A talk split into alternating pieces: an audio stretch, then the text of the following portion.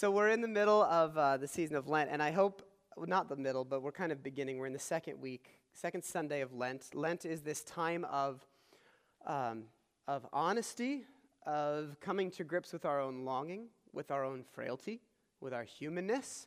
It's finding Jesus and journeying alongside with Jesus in the desert and being okay with it, being okay with the fact that we are often the ones that Jesus said he came to the sick, the ones in need. Um, and so, uh, so even when we sang, you know, that how long um, that comes from Psalm 40, it's, a, it's this holding together the story of God's faithfulness, but also our longing for a deeper redemption than we often see. Um, and so, so we embrace that during the season of, of Lent and, and, uh, and the idea that things, the reality is that things aren't, aren't right in the world. It's the reality. There is there are so many gaps. Uh, and, and to trust Jesus means uh, to at once be honest on one side, but also to trust that, that Jesus is doing something in the midst of that. And so, what we're taking during these weeks is we are looking at some of the ways and the stories in the gospel of Jesus' healing actions. All right? Where Jesus heals in some way or another. And most of those are, are physical in the things that we're going to be looking at. And so I just wanted to, to mention, because of the angle that we are taking this at, um, some of us, when we think about these stories, you might find yourself locked into the physical healing part. Just like having trouble getting away from that because maybe you've come out of some sort of a story that said that if you have enough, uh, enough faith, that you will be healed in a physical way. Um, and that that's kind of always what happens if you have enough faith. Um, many of us have come through that to realize that God's not a spiritual ATM, and, and it just does not, there's, there's more mystery to it all than that. Um, but I just want to kind of name that, that I, I, do think there are moments throughout history, uh, throughout our, our, our, culture, throughout the, the um, story of the church, where God has brought healing um, in physical ways.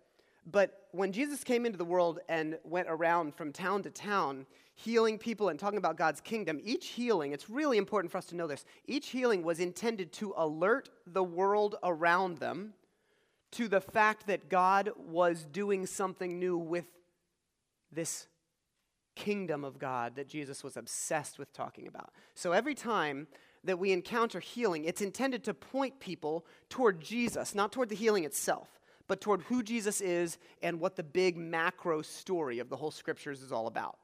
And it's important that we understand that because that story is to help people take notice that God was coming to redeem and restore all things, right?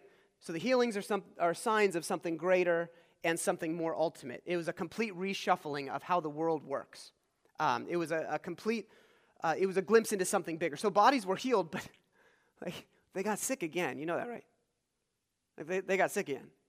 Lazarus was even raised from the dead. That's a little further down the, in, in the journey in, in Lent, but than where we're at. But like, you know, he died again, right? Like these were incredible moments that were intended to give a glimpse to what God was going to do on a bigger scale, on a, on a larger, more, more global reality. Um, and so, so these are tiny glimpses, even, even a raising from the dead of, of a, a healing story were a glimpse of what God wanted to ultimately and was at work to ultimately do in Jesus. Um, so, in these conversations with what we're doing, we are letting it be bigger. We're letting each physical healing story point us toward one area that God wants to restore us and restore our world in a larger way. Does that make sense? So, uh, and this is, this is often how rabbinical teaching worked in, um, among the, the Jewish faith, where you would look at a passage of the story and you'd say, okay, what happened? But also, what is God speaking in a broad way through this action? Right? Like, what, what is Jesus when he does this or that? Like, what's, what's the bigger point he wants people to walk away with? Um, because he often goes back and says, Don't you remember that moment? you were supposed to learn something a little more than maybe you did. Um, so, so, this is what we, we have happening over and over again. So, we're not playing name it and claim it here, okay? Um, we're not treating God as spiritual ATM, but we can go so far on this side, so far on this side, that that we don't actually trust that God can bring healing in most anyways. So Jesus becomes a great example to follow, but not a powerful force of true transformation in our life to trust. So, so that's the balance that can happen when we say, well, yeah, but that was then. Like, let's not lose the fact that God's heart is to restore, often in dynamic, radical, and mystical ways. All right, so here we go. This week, we're going to talk about um, we're going to talk about leprosy because there's a story in uh, actually all of the synoptic gospels, Matthew, Mark, and Luke, uh, that tell the same story of this guy who has leprosy. And spoiler alert, he gets healed. Uh, but so Jesus interacts with this guy. And, and let me tell you just a little bit about leprosy. Now, now just uh, one disclaimer. In the scriptures, when we're talking about lepers, um, most skin diseases were called leprosy in ancient times. So um, there was definitely carryover to today's Hansen's disease, which is also known as leprosy. Uh, but but uh, it, was, it was broader than that because there was just so little knowledge that was, that was available. But let me tell you a few things about leprosy because uh, it's, it's fascinating, and what it does is, uh, is, really, is really horrible. But it's important to know because of what happens in the story. So here's, here's your background. So, leprosy is a skin infection, but what it does is it affects the nerve endings in your skin. All right? Um, so, it leads to a loss of feeling.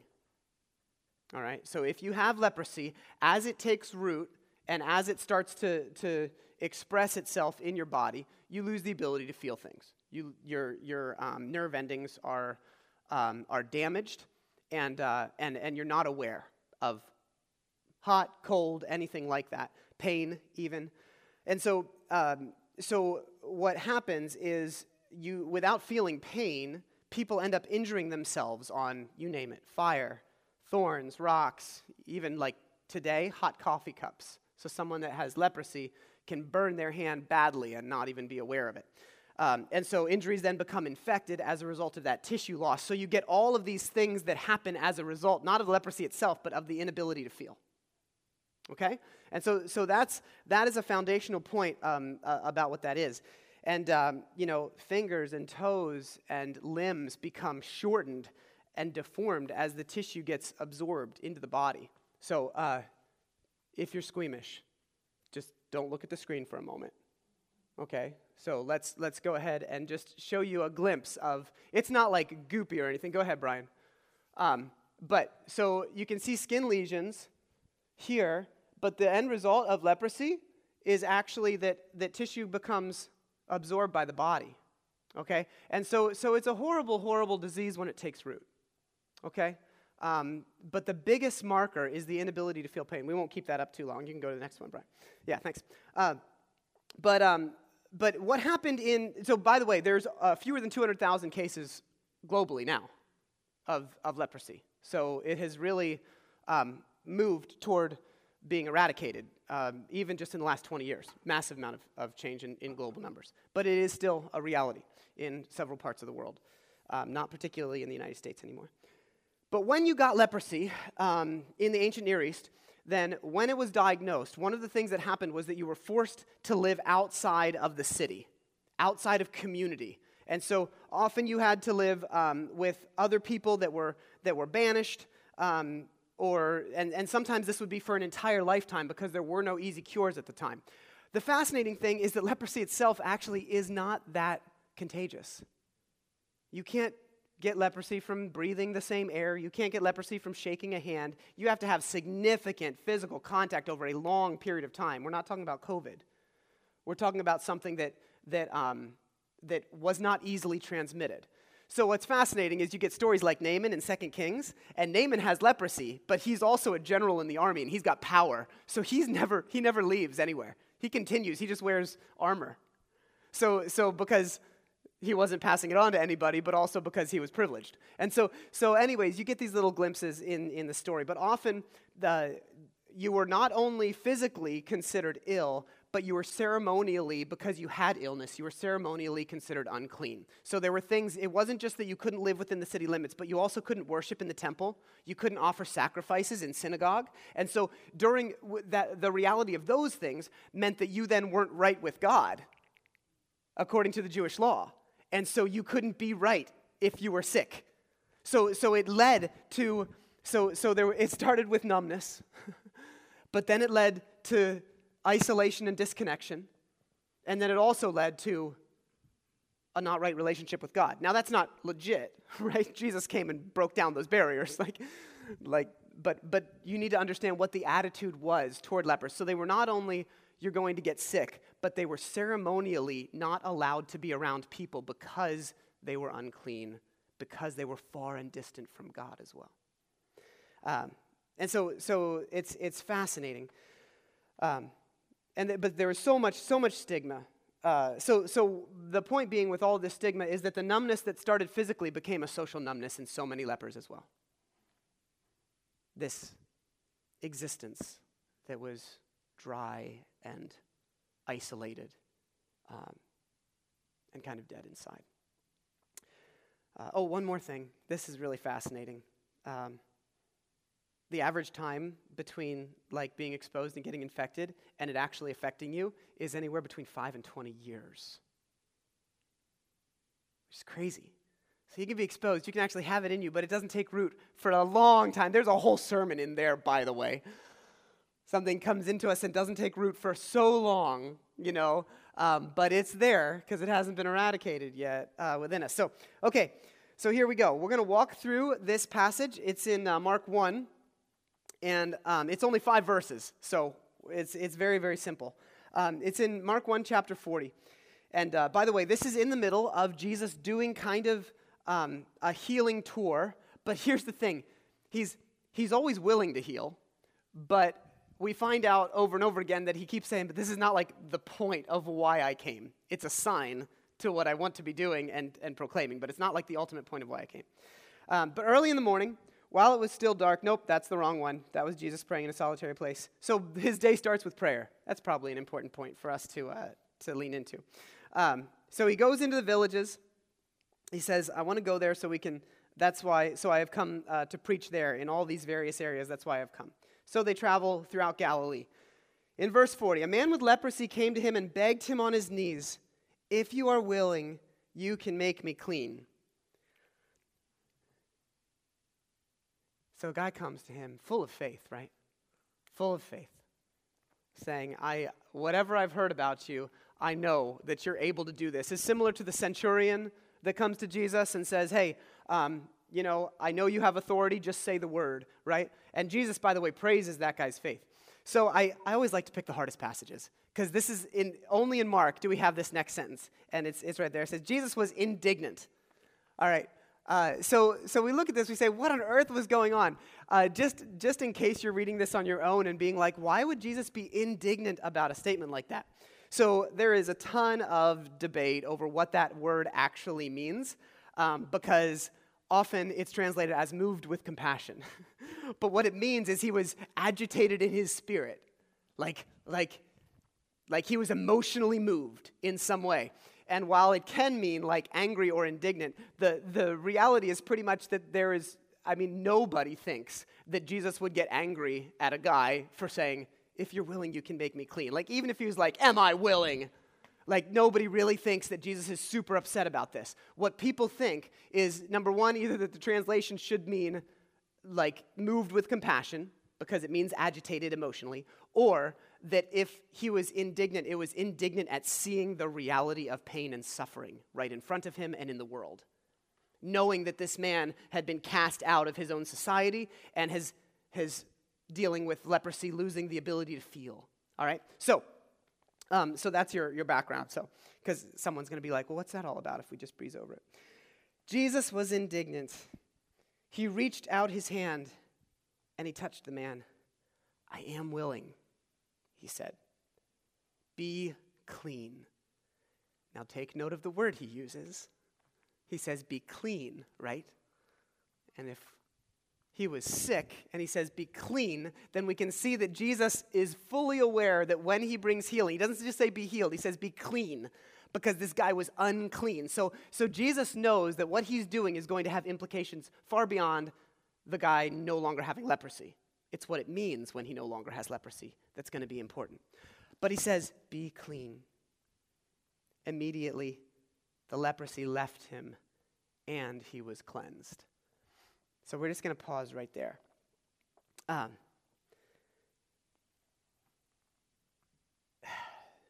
what I think is fascinating about the willingness and the faith of this guy as he walks up is the fact that he that he comes and and regardless of what we want to do with the physical stuff, he knows that encountering Jesus is going to be a transformative experience for him.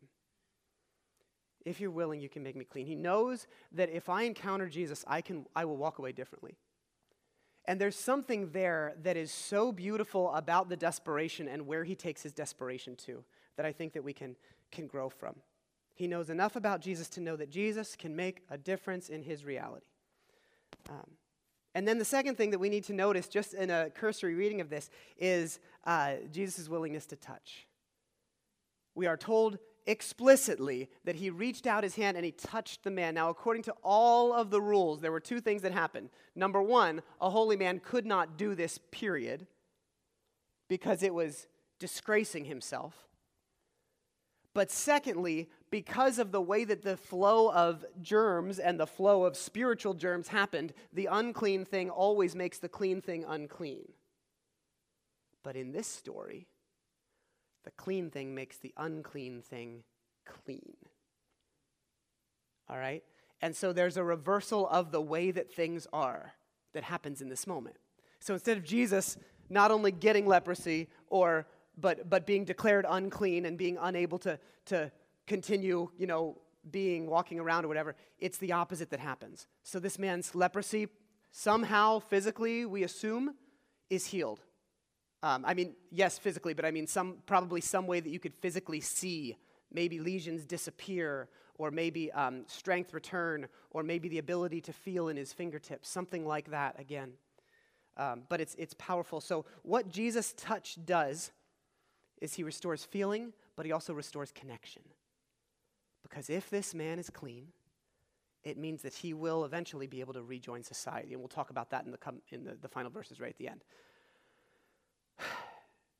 Jesus goes out and he touches the untouchables. He touches the people in the society um, that were not deserving, according to the world around them, of care or attention. God goes to them. And it's really important that God goes to them in their numbness and touches. And so, what might God want to speak to us today if we are also to see a story like this as symbolizing something broader? Uh, we have our own we have our own type of numbness that leads to isolation, don't we? And it comes from a whole lot of different ways. And I'm, I want to touch a couple of them, and I'm probably going to miss most of them. But I want to hit just a few of the ways that numbness takes root in our lives, all right? And so There's no whiteboard over there. Talk about you all having trouble. um, so, so I'm going to give you some images, and, and you, I want you to connect the dots in your own life. But some of the ways that numbness can take root in us. Um,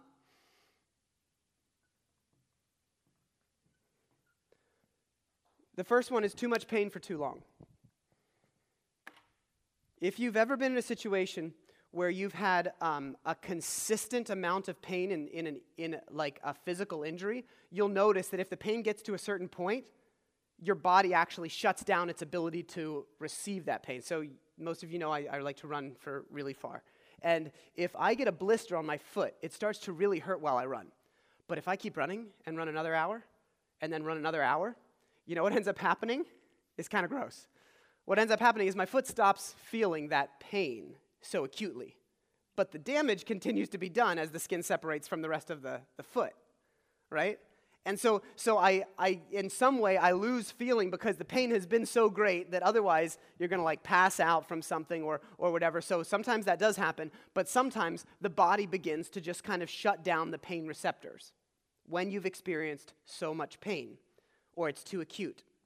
And so, so I want you to think about that because so many times in our life, the reason that we have a numbness in our, in our lives, the reason that we feel like we can't feel things, is often because we experienced pain and it did not resolve and it has continued on and on and on and we've just continued to push through it. And I, that doesn't i don't mean that in an accusatory way but i mean sometimes the only way and what jesus offers us in in moments where um, too much pain for too long what jesus offers us is simply rest. When Jesus says, Come to me with your burdens, with, that, with your pain, and I will give you rest. Jesus is saying, that you can come and be honest to me about what hurts. And in my running analogy, if, if I finally stop and give attention to that pain and let my body rest and name it and own it and pay attention to it, then I can begin to give it a chance to heal. Um, and so sometimes what we just need is permission to name the pain that has made us kind of numb in life, that has, that has drawn us away from a vibrant faith, something like that. And just to name it first and then to receive the rest that Jesus offers. So, so that's often one of the, the um, areas that, that pain kind of takes root in us. The second one um, is, uh, let me get this right in the, in the right order. The second one is too much information.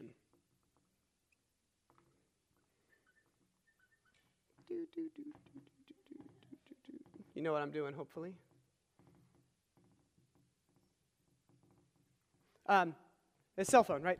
So, so the, the way that too much information leads us to numbness is if you are confronted by a steady flow of information that never lets up, often bad news never lets up, often mocking whatever the other is never lets up, and all of a sudden you find yourself becoming aware of situations and becoming aware of, of um, tragedies sometimes becoming aware of the brokenness of the world, and it doesn't even affect you anymore.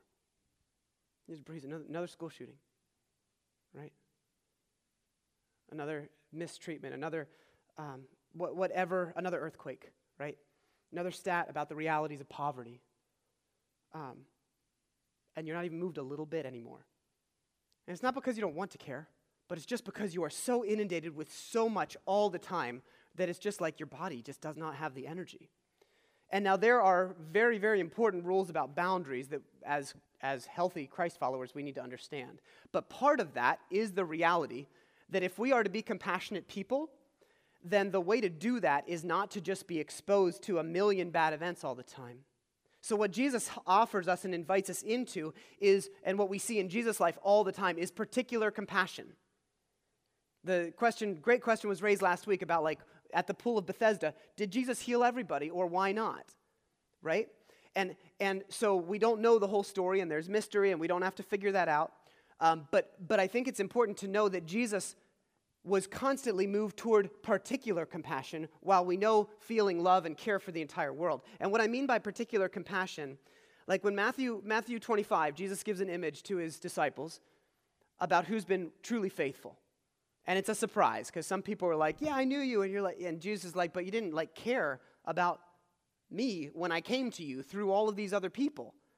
And others were like, "Wait, why are we? Why are you so happy with us?" And he's like, "Because I was hungry and you fed me. Because I was um, naked and you clothed me. Because I was in prison and you visited me. All of these things.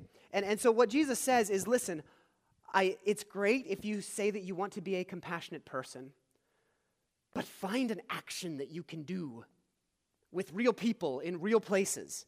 And one of the things that I think is absolutely crucial if we want to move away from the numbness of too much information is to say, what's one way, one thing that I can actually do to show love in a simple way that crosses some sort of a border, some sort of a boundary?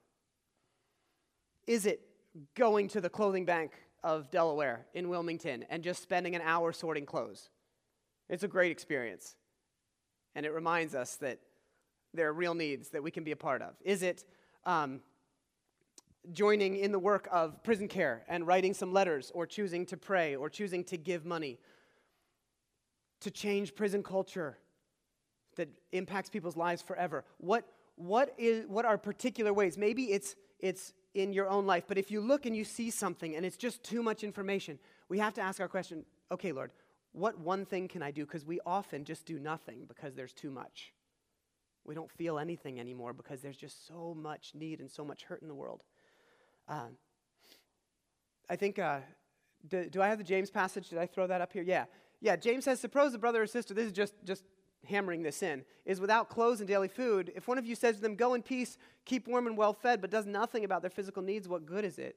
In the same way, faith by itself, not accompanied by action, is dead. Now, this can be really guilt tripping, right? Because some of you, if you're walking down the city street, if you work in Wilmington, that happens to you like all the time. right? So there's a balance about what that means, but I think the, the heart of this is suggesting that, listen, we can't just try to have nice feelings about people without actually backing it up with true compassionate actions toward justice and care. So, what's one thing, one way that you can be an agent of God's redemption in the world? One of the things that we say at Life Path is that we have these, our, our mission um, is threefold, right? It's to reconnect people to Jesus, right? To one another, and to God's redemptive work in the world. All right? And so the way that we want people to be able to do that as, as people of Life Path, we want people to be able to say, here's my way of connecting with Jesus. Here's where I go deeper to, for heart transformation with Jesus. Here's how I'm in real relationship with other people that help, help me grow and point toward, toward God's heart. And here's one way that I'm actually involved in God's redemptive mission in the world. We would love every single person at Life Path to be able to name those three things. What are some spiritual formation practices that are helpful for you? Who are you in relationship with that can encourage you in your own journey with God? And what practical way are you involved in God's heart for the world compassionately? Like that is that's beautiful, but we can't just say that we want to be. We have to make some steps. And that often you'll find numbness melting away because you're starting to care about people and they have names and you've used your hands. Um, so, all right, uh, next one. Let's keep going. All right, this one's closer, but see if you can see if you can tell the difference.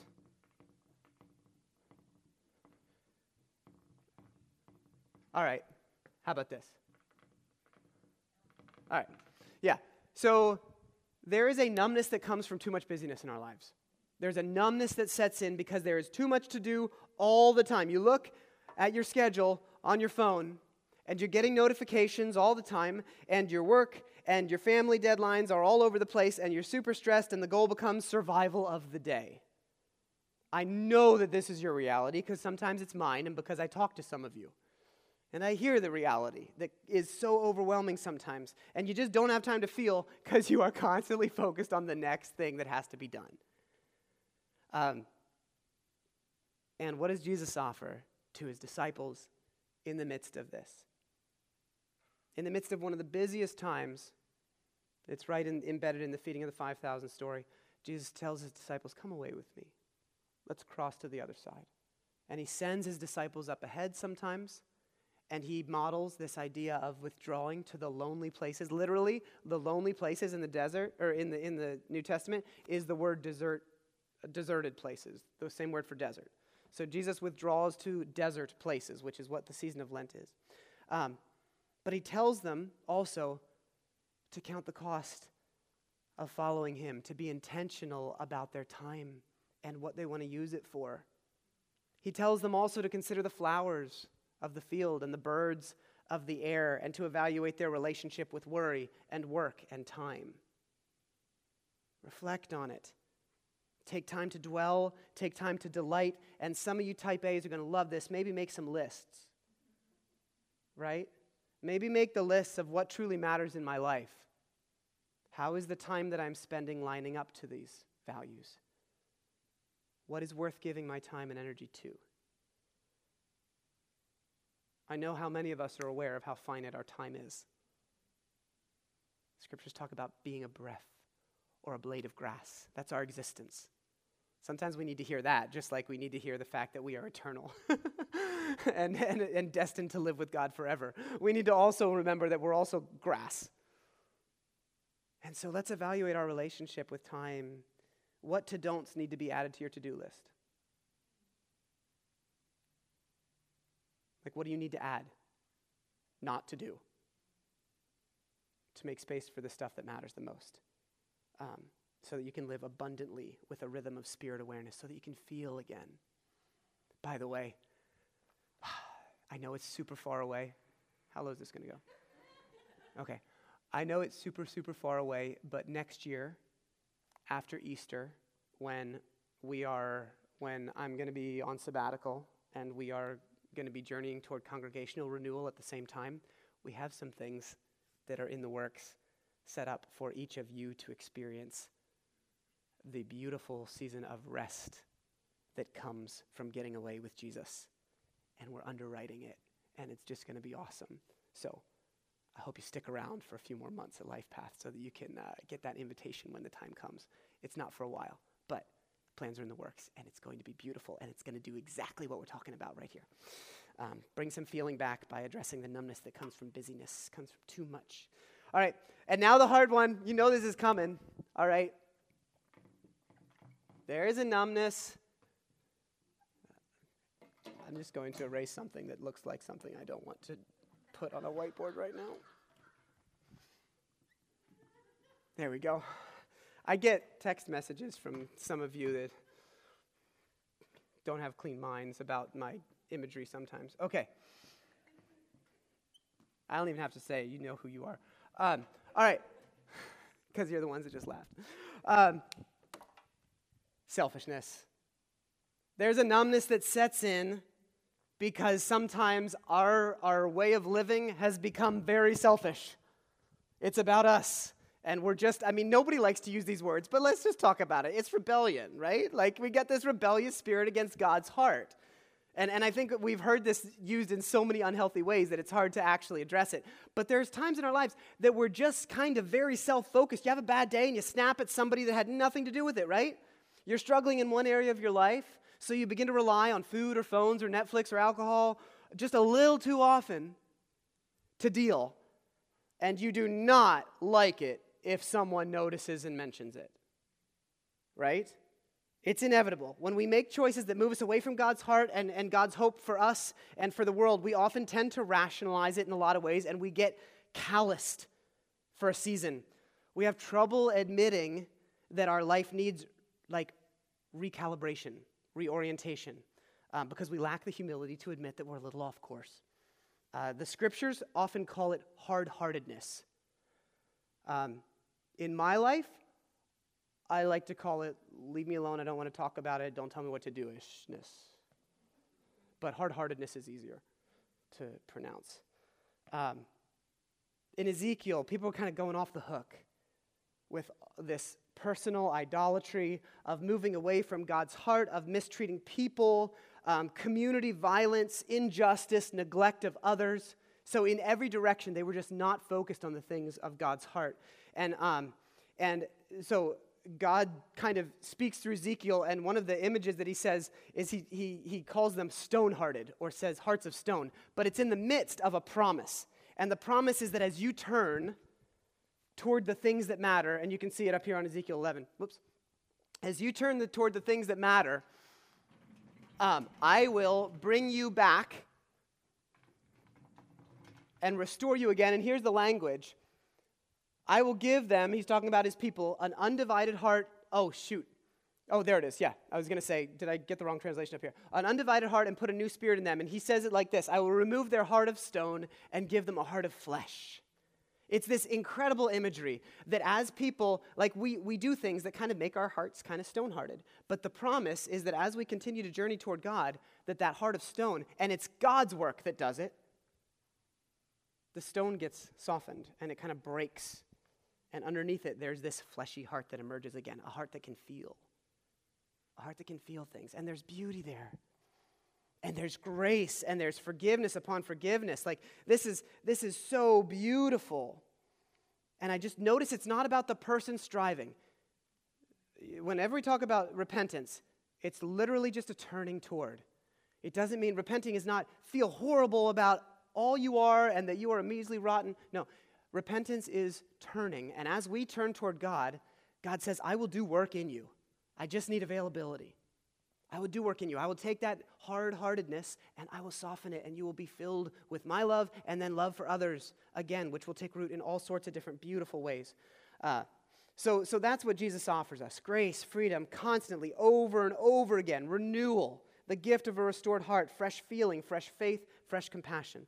So we move toward Jesus in all of these moments. It doesn't matter if the reason that you're numb is your fault because you've made choices or something else that's been done to you over the course of time and left you deeply wounded and having the difficulty to feel anything again. The invitation is to move toward Jesus, and God does restorative renewal. God does the work. We have to be people of faith that believe that, that believe that God can actually truly renew us. Um, yeah, and, and so maybe a big part of this, by the way, one more piece of this hard, um, the, the kind of selfish focus that leaves us numb is to, um, a practice is to adopt uh, Philippians 4 8, where uh, Paul is writing. Can you hop to that screen? Paul is writing to, um, to the church in kind of some closing, the beginning of a closing section of thoughts. And he says to them, he says, listen, and, and they're, full of, they're full of some fighting and other stuff. Whatever's true, noble, right, whatever's pure, whatever's lovely, whatever's admirable, if anything is excellent or praiseworthy, think about such things. Now, again, some of you with your Christian subculture baggage, like you were told that you could never watch like a certain show that, I don't know, had some type of jokes or like you couldn't go to a PG-13, you know, movie or something like that. And that was what this was used for. And so you've got a real off putting feeling about that because you felt like what it was doing was trying to control you and saying the outside world is all so evil, and you just the only thing that you're allowed to do is say, if the Lord wills it, and, and use like really holy language and stuff like that. Fair, good, understood. Now get back to the heart of what the passage was about. Because the heart of what the passage was about was saying that if you want to continue to move toward love and compassion, you're going to have to expose yourselves to things that point you toward love and compassion okay? So instead of labeling all the reasons that a verse like this has been used to kind of siphon people off from the world around them and shelter them, take a look and say, are you actually spending time dwelling on good and beautiful ways of people expressing faith and of doing good things in the world? Are you equally inspired by that on your Twitter feed as much as you're annoyed by all the things that you're, you know, all of the critics that you like following because they, they give really good critiques? That's great. But if all you ever do is do things that frustrate you more and more and more, you're going to become more hard hearted too if that's not balanced out with beautiful, lovely, noble things. So make sure that there is that input. All right. So, you notice, by the way, how much of this involves time? The healing. Like, there's a time element to everything that we're talking about here. One of you, um, who's not here right now, uh, shared with me this image a couple of years ago about kind of their, their own journey. And what you said was you felt like a pot of soil that had sat on the windowsill for years untouched. And you know what happens with that when you pour water on it? What happens to the water? It just stays, yeah, it just pools on top, right? It just sits there. And the imagery was that's kind of where I feel like I'm at, and I'm just waiting to slowly have some things soak in. And, and with our own journey of numbness, sometimes it just takes time. Each of these um, solutions, uh, each of these invitations of Jesus to all of these areas of numbness, it takes time to name the pain that maybe has made you numb and address what healing might look like. It takes time to evaluate your relationship with distractions, with busyness, with, wait, what was the cell phone? With, with, yes, right. It takes time to remove yourself you know, to be still. It takes time to reevaluate your schedule. It takes time to say, all right, Lord, I have kind of gotten off track. I need to come back to your heart and, and your ways and, and recalibrate. Each of these things takes sitting in the Spirit so that we kind of absorb Jesus' heart. Um, so when Jesus heals this man of his numbness, he brings back feeling. He allows for sensitivity once more, even the ability to feel pain again, which is its own conversation but he also addresses his isolation. Um, the final part of the passage um, in Mark is that Jesus sent him away with a strong warning. See that you don't tell this to anyone, but go and show yourself to the priest. The, the don't tell yourself to this is because he was trying not to have too many people come around. Of course, the guy doesn't listen.